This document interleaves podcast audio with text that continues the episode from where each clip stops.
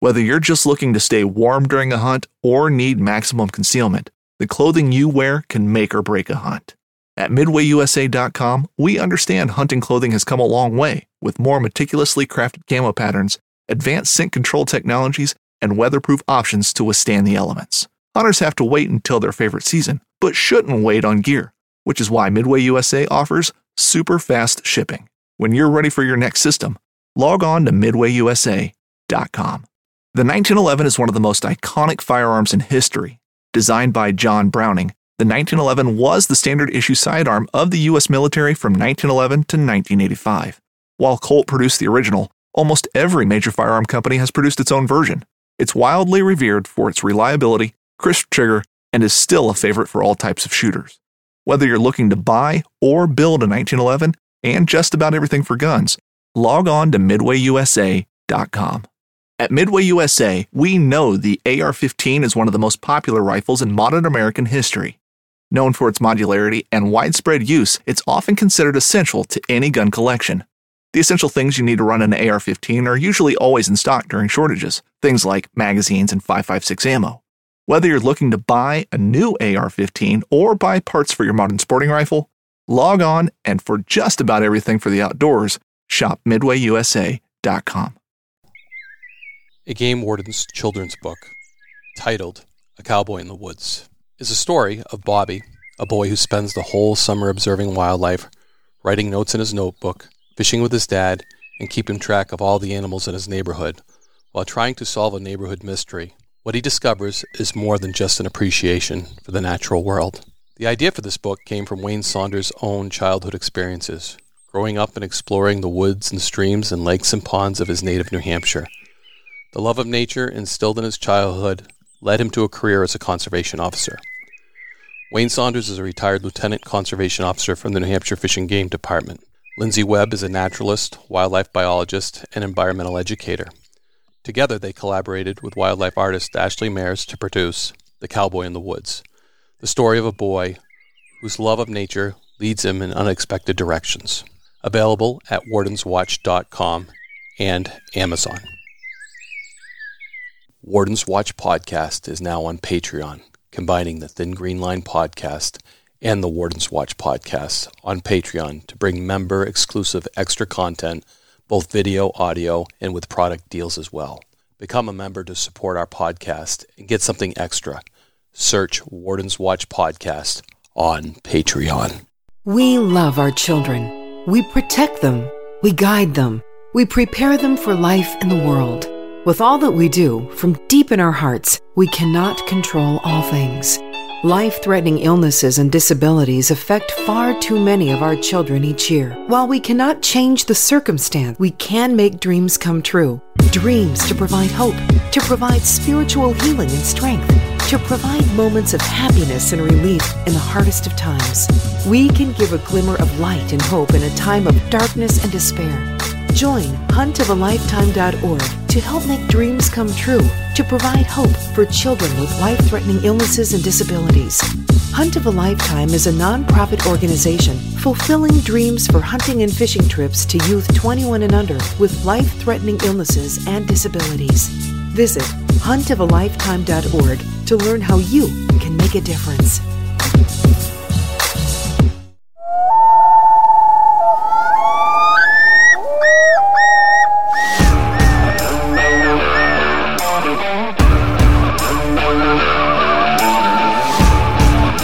Please join me, Game Warden Wayne Saunders, and other game wardens on our adventures protecting wildlife, saving lives, and having fun, all while serving the public and the natural resources of our planet.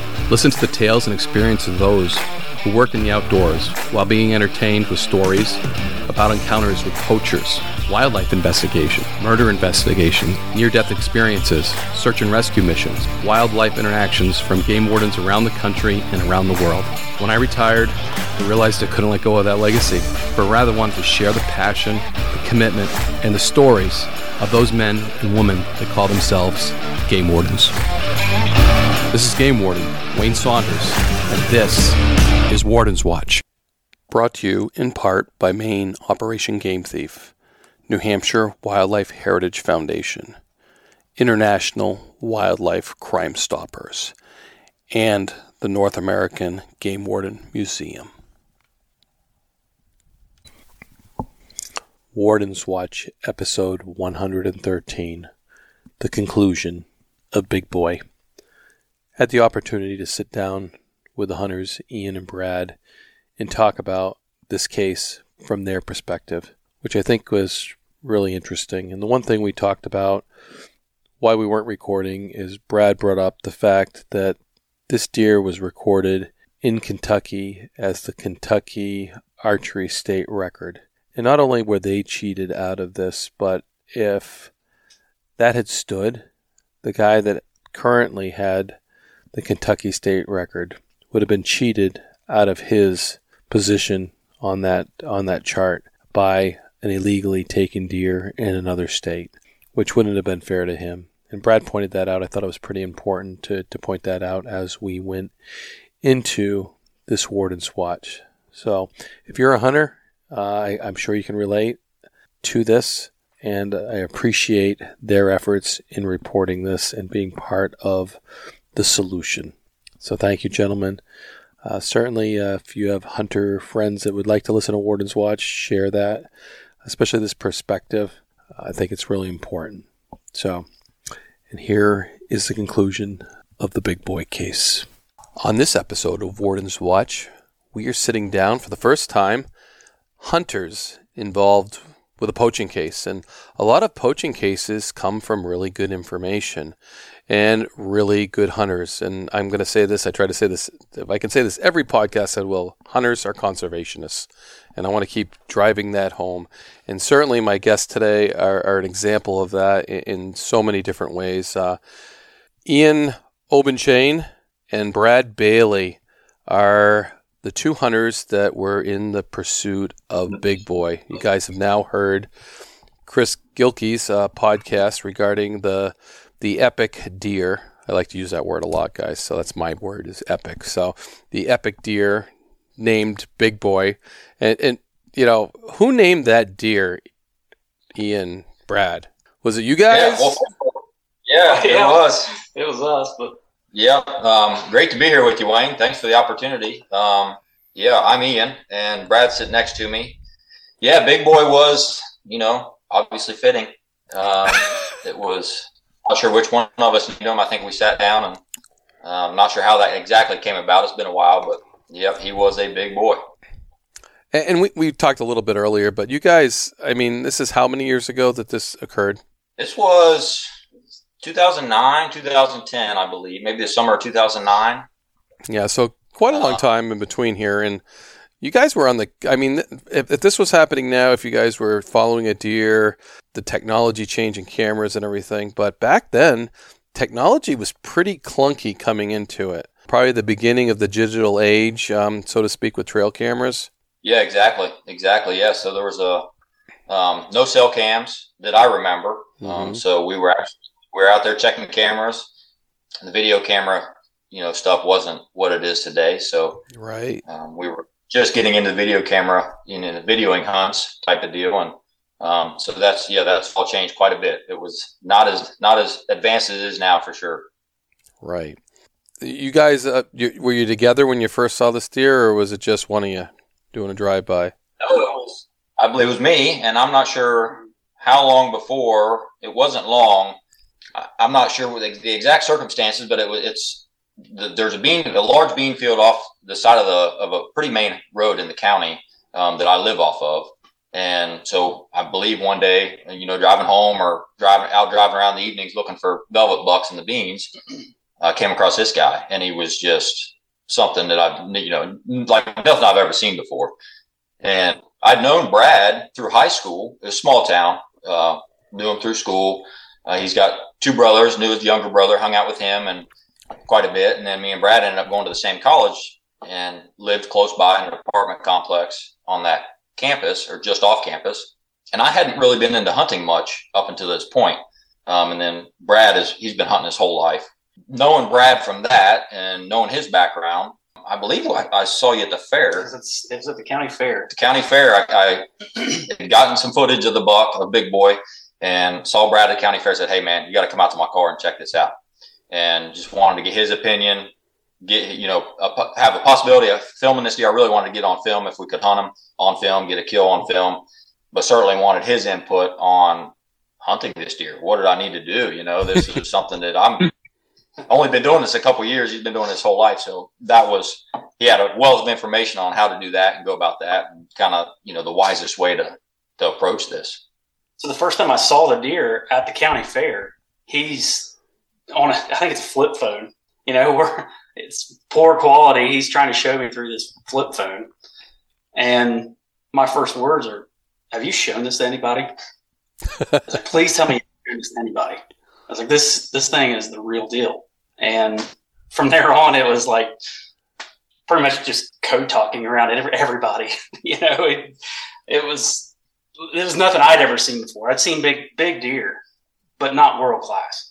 And this thing was world class. So it was it blew my mind when I saw it. I was thankful that he came to me to just try and help him, you know, get through it. It was uh it was like nothing I'd ever seen before. Wow. So Big Boy kind of brought you guys together as hunting partners. Did that continue after this deer? Absolutely. Yeah, that's actually uh I, and thinking through this whole thing and you know recently you know thinking back on it you know it was, it's super unfortunate the way it unfolded in a lot of ways but you know the silver lining is it did it brought us together and you know now we're super close and have been and, and hunted together and fished together and been best of friends since. Um, so that was really you know that's something that i look back on i'm super thankful for. And big boy brought us together like that yeah. Mm. so tell me about you know now that you know that deer's there how'd you guys go about um, dissecting this, uh, so to speak? Yeah, so we, you know, for me, it was all about you know getting getting a pattern put together and trying to figure out what we could possibly figure out that he would do when the beans turned yellow. Because around here, our season comes in at the end of September, and, and normally all the beans are, are turning yellow or have already turned yellow. And that was where Brad came. And Brad actually did a you guided in Illinois, Illinois. for a college um, internship or something. So he had a lot of experience guiding and putting together, you know, these these plans and getting big deer on the ground. You know, he just kind of walked me through what the process should be, and you know, I don't remember exactly what it was, but I know we got we tried to get a lot of footage. Um, try to we got trail cameras out, got pictures of him, got where he was coming from. Um, he kind of explained to me that in the summertime, these these deer can move for quite a ways to, to get to the their you know summer food sources, which around here is usually soybeans. That's I think that's the preferred food source. And and what we found out is he was he was moving quite a distance from where he was actually bedding to where he was feeding in this bean field. So the strategy of hunting that property or that bean field probably wasn't going to work out come season. We knew that he probably wasn't going to be there. He was going to be back, you know, on a different pattern. So trying to get that put together and you know figure out acorns and we put we were putting corn out and mineral and felt like we were pretty close to where he was bedding um, and we were just hoping and praying that that was going to maintain come season. Right. So you kind of walked your cameras back to where you thought he was and you tried to narrow it down and narrow it down. Exactly. Yeah. Yeah. Hunting boots are a critical component of any successful hunt. Whether walking a short distance to your blind or trudging miles through rugged terrain, your feet are carrying the load. Without the right boots, you could give up early and lose out on that trophy just over the ridge. At Midway USA, we make selecting boots for your next hunt easier. With just a few clicks of a mouse, you can decide on what's important, like waterproofing, insulation, size, width, and savings. For just about everything for shooting, hunting, and the outdoors, check out midwayusa.com. This upcoming concert season will be all about the boots, and Tecovas is your stop for the best in Western style. Tecovas has seasonal and limited edition offerings this spring and summer, including men's and women's boots, apparel, hats, bags, and more. All Tecovas boots are made by hand in a time honored tradition with timeless styles that are always on trend. And Tecovas has first wear comfort with little to no break in period. It's hard to find this level of comfort paired with this level of style. Stop by your local Tecova store, have a complimentary drink or two, that's WCB style, and shop new styles. The smell of fresh leather and friendly staff are at your service. Many stores even have leather custom branding to make your boots truly personalized. And with regular live music and events, there's no in store experience like it. If you can't make it into a store, just visit tecovas.com. That's T E C O V A S.com. They offer free shipping on all boots, as well as free returns and exchanges, and ship right to your door. Go to tecovas.com and find your new favorite pair of boots today. So, how did that season persist? I mean, here it comes the beginning of archery season, and t- tell me about that season of searching for a Big Boy. Yeah, so we were. I can see the chagrins too, guys. I'm sorry. I could, I, I could see it on your face because uh, you know, you, I can see you put a lot of effort and time into this, uh, and that's what we're building up to. So uh, for for sure, but I can see it on your faces. Unbelievable amount of time. Yeah, the time was. I mean, the commitment. I didn't have a family at that point. I was in a relationship. Brad was starting a family, and the time commitment was just. It was outrageous. I mean, we were we were literally spending most of every day putting together the plan. You know, being out there scouting, getting tree stands set up, and trying to hone this plan. And come season, uh, and, and trying to f- learn how to film because we were we were trying to film this whole thing. So that's Right. a whole different ballgame when you're trying to film and hunt Tell- together. tell it's me. just it adds such you know just a, a whole nother level of complexity to the Mm. whole thing. So we were trying to get that. We didn't want you know the first time we were in a tree with a camera to be when he walked out. So we were just practicing and trying to get this whole thing down. And early on in September, he disappeared. And it was first week or so in September, he disappeared. Beans were still green, so we were kind of worried about that, but it's not abnormal for deer to, you know, especially big deer like that with he was getting more pressure, I'm sure, from people driving down the road and slowing down and taking a look, you know. So we thought, well, maybe he just got bumped or maybe he's, you know, on a different pattern now and it was a bummer and we were worried about it, but uh, it wasn't abnormal. So we didn't lose a lot of sleep over it. We just, you know, kept on with the plan. And um, come season, uh, we hunted hard. uh, tried to be smart about it, but we were excited. And, you know, I, I think that first morning, I don't know what time I got in the tree stand that opening morning, but I pretty much camped out in the tree and never did have an encounter. You know, saw some of the bucks that he would that he would hang around with or that he was close to um, on a summer pattern, which was worrisome. But he was a different level. He was a different caliber. We knew that he could be doing. He could be just hiding in a one acre hole somewhere, you know, in a thicket, and just not going to show himself in the daylight. That's just, that was my thought process going through that season. Never, we never did see him. Never did get another picture of him, Mhm. and that's how that you know season progressed. But put a lot of time and a lot of effort, a lot of going to check stations looking for pictures of him, someone else killing him, looking on Facebook. Um, just to, you get you guys were in pursuit of Big Boy that whole season. That was your focus. that was it. And yeah, you uh, you hit it, man. You, every night you go home and you pull up Facebook, just fearing the worst. You know, you're just you're just waiting for that to, to pop up, or for some buddies are constantly throughout the season sending you pictures. So as soon as one of my hunting buddies or somebody that I knew was in the hunting game was, I see a picture pop up, and it would just my I would just get nauseous. You know, you're just waiting, but never did happen. So we thought, hey, maybe he survived, and he's going to be a world record typical next year. Yeah. So, which we thought he probably was on his way to. Yeah, and talking about getting nauseous, I think that's uh, the way Chris Gilkey almost describes Brad as he showed up uh, at that. What and what specific show? I can't remember. It was the Ohio Whitetail, or do you remember the exact Deer and Turkey show? Expo. So yeah, Deer and Turkey Expo in Columbus. Deer and Turkey Expo. So, but when Chris describes Brad showing up, you know he thinks it's an emergency because Brad, it doesn't look like he's got any color in his face. He knows his wife's pregnant. And he's thinking, you know, I'm going to have to help this guy out some way if we're going to have to get him to a hospital to, to see his wife's having birth. Or, you know, he just, he, he describes Brad's look like a state of emergency. And, and that's probably how you felt too, did it? Wasn't it, Brad? That's pretty much. Um, so I was up there uh, helping a friend try and book some hunts. He was a he's a booking agent, and I knew some of the properties that he had, so I was trying to help him along. Otherwise, I wouldn't have been at the show at all. I was just there to help him.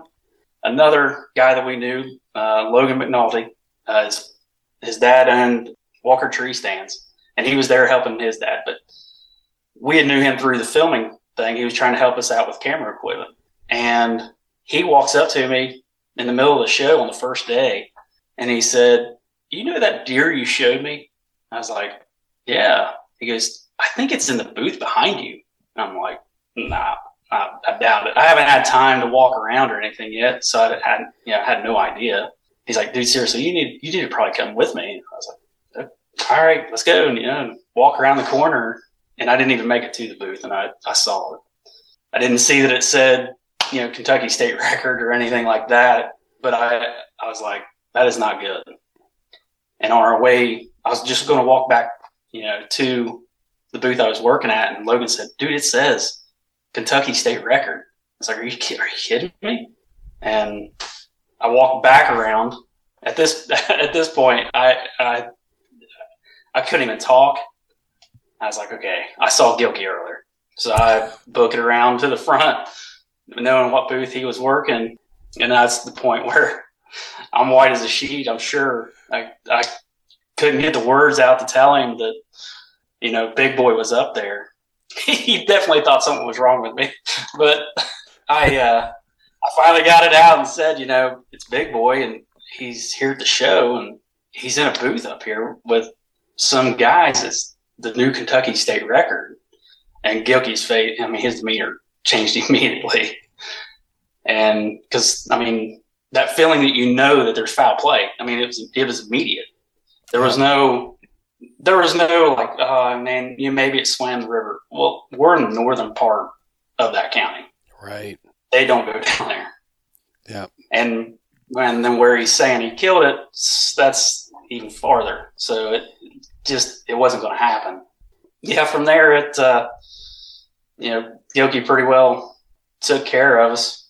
We rounded up what footage and pictures. I mean, we had hundreds of pictures, forty some minutes of video of every angle you could ever want from this deer at least did have good quality for the day. We had a Cuddeback that was state of the art then, as far as trail cameras go, mm-hmm. and we had really good quality footage of everything about that deer.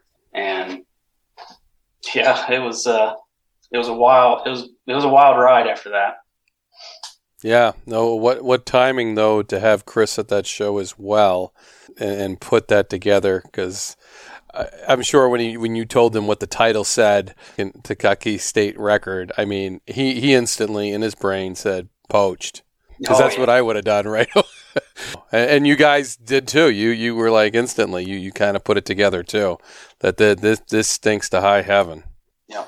Yeah. Yeah, for sure. Going back a little bit, Chris, we actually Chris was a new game warden in the county, and we met. I'm not sure how we met him, but we ended up meeting up with Chris and becoming pretty good friends with him um, prior to finding out about Big Boy and locating him. So we were, you know, we were already hanging out with Chris, hunting with him even, and pretty good friends. And as soon as we got that footage, we knew. I mean, instantly, we were both, you know, there was no question we needed to get a hold of Chris, not only because he's a hunting buddy of ours and we want to show him this, but he's the new county game warden and he needs to know about this because this is going to draw some attention not only from poachers, but also if we are to, you know, to kill this thing, we wanted to cover our bases and make sure there weren't any questions. There were several cases back, you know, of giant deer being killed, what I assume legally, but you just, there's always somebody that, you know, says something or rumors and you end up having to try to defend yourself and it can ruin a really good thing.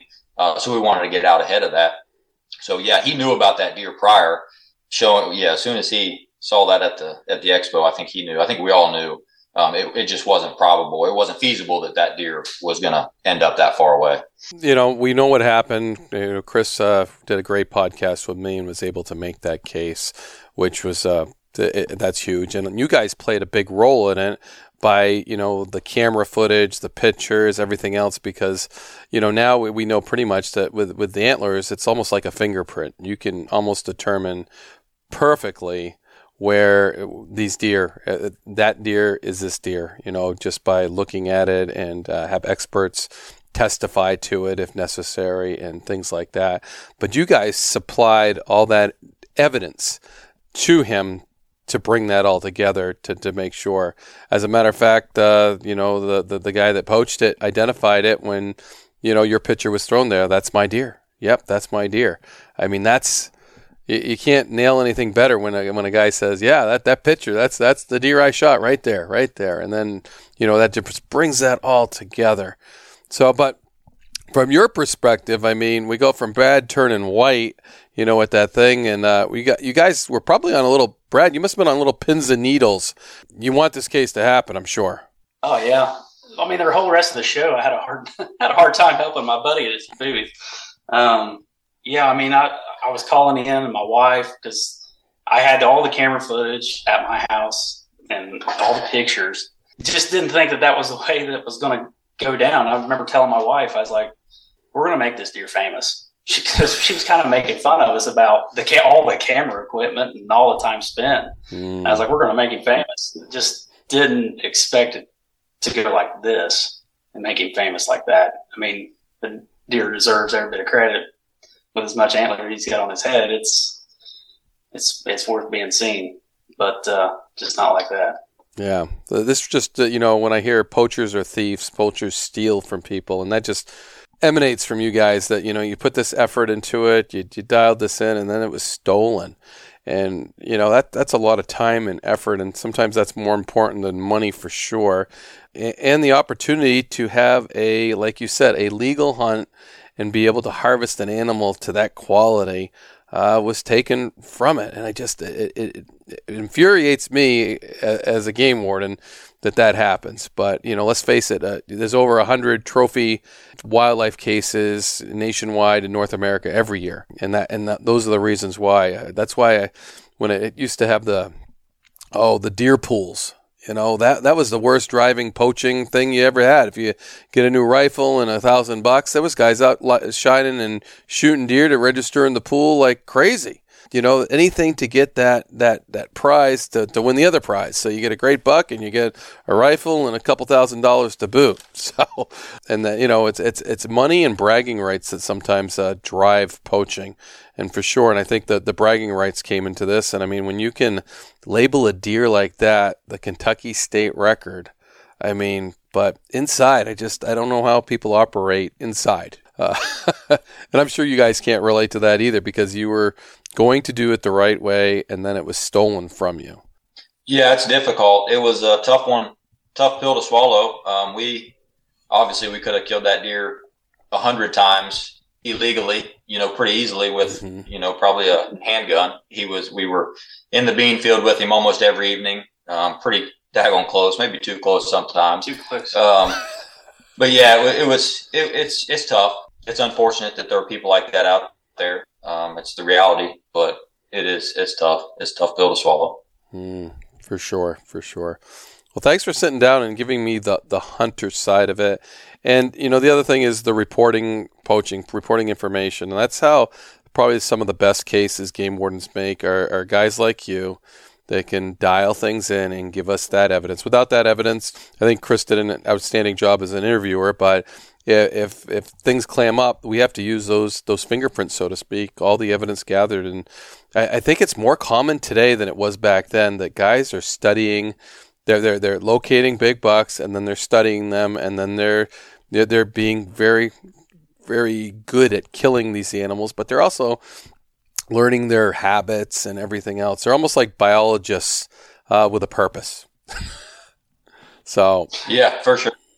Yeah, and I and I find it fascinating too. I mean, coming in from the other side and just learning that habitat in the Northeast too. Uh, you know, they're, they're, people are just starting to dial in these bucks and and do that type of thing, uh, and then hunt specific animals. That's that's very very interesting. That's only really happened in the past, probably since since you guys started. Maybe it's I think it happened in you know Ohio and Illinois and all that before it happened here, but it certainly has gravitated to the Northeast and other places where you see an animal and you look to harvest that animal, and it's kind of cool. It's a pursuit uh, of something different. You're not a meat hunter. You're, you know, whether you want to call it a trophy hunter or not, but it's certainly a harvestable animal, and uh, we we think that's great. And I th- I think it's kind of cool that you're you're mini biologists and everything you learn about deer habitat.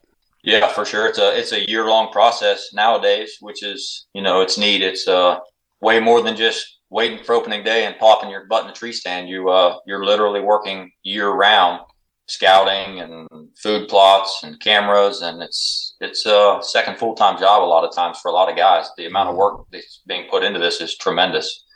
Um, so yeah, it's it's pretty neat. It's uh, quite the process nowadays. And I, I, think it's pretty cool that the steer brought you guys together as hunting partners too. I mean, it would have been nice if you could have harvested it together. Hundred percent, I get it, but it's it's kind of funny, Ian, that you you saw this buck and like I need the resources to be able to do this right, and then you go to Brad, a, a friend, and now a very good friend and a hunting partner, and I think that's a, a really cool story to tell out of.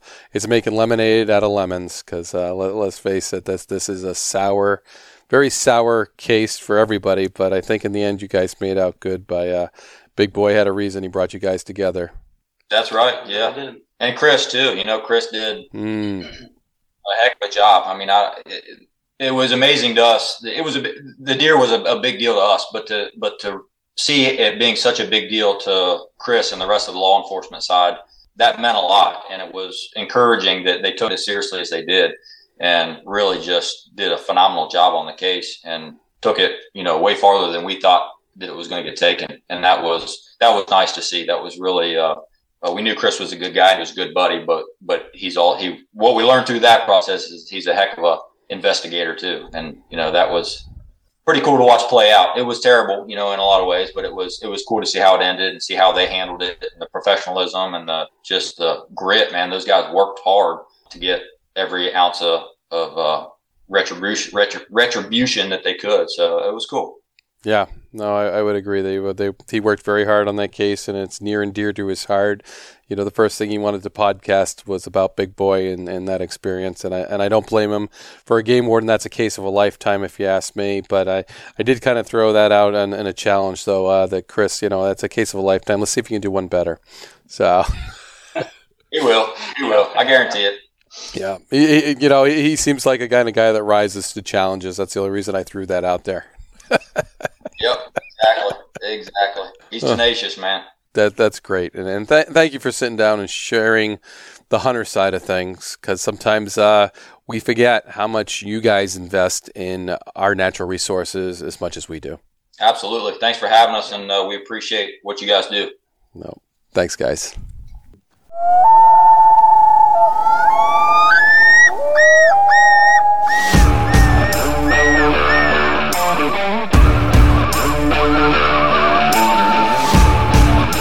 Please join me, Game Warden Wayne Saunders, and other game wardens on our adventures protecting wildlife, saving lives, and having fun, all while serving the public and the natural resources of our planet. Listen to the tales and experiences of those who work in the outdoors while being entertained with stories about encounters with poachers, wildlife investigation, murder investigation, near death experiences, search and rescue missions, wildlife interactions from game wardens around the country and around the world. When I retired, I realized I couldn't let go of that legacy, but rather wanted to share the passion, the commitment, and the stories of those men and women that call themselves game wardens. This is Game Warden Wayne Saunders life that has the stories to back it. A life to be proud of. It's a Winchester life. Yeah, baby. 6-8 Western. Oh, mule deer, baby, right there. Tune in every Tuesday at 7 p.m. Eastern on Waypoint TV. Brave anglers search for the one they call king, but who will take his throne? Tune in to Waypoint TV's Battle for Silver, Saturday, May 18th from 12 to 6 p.m. Eastern, presented by Abyss Battery. Waypoint TV,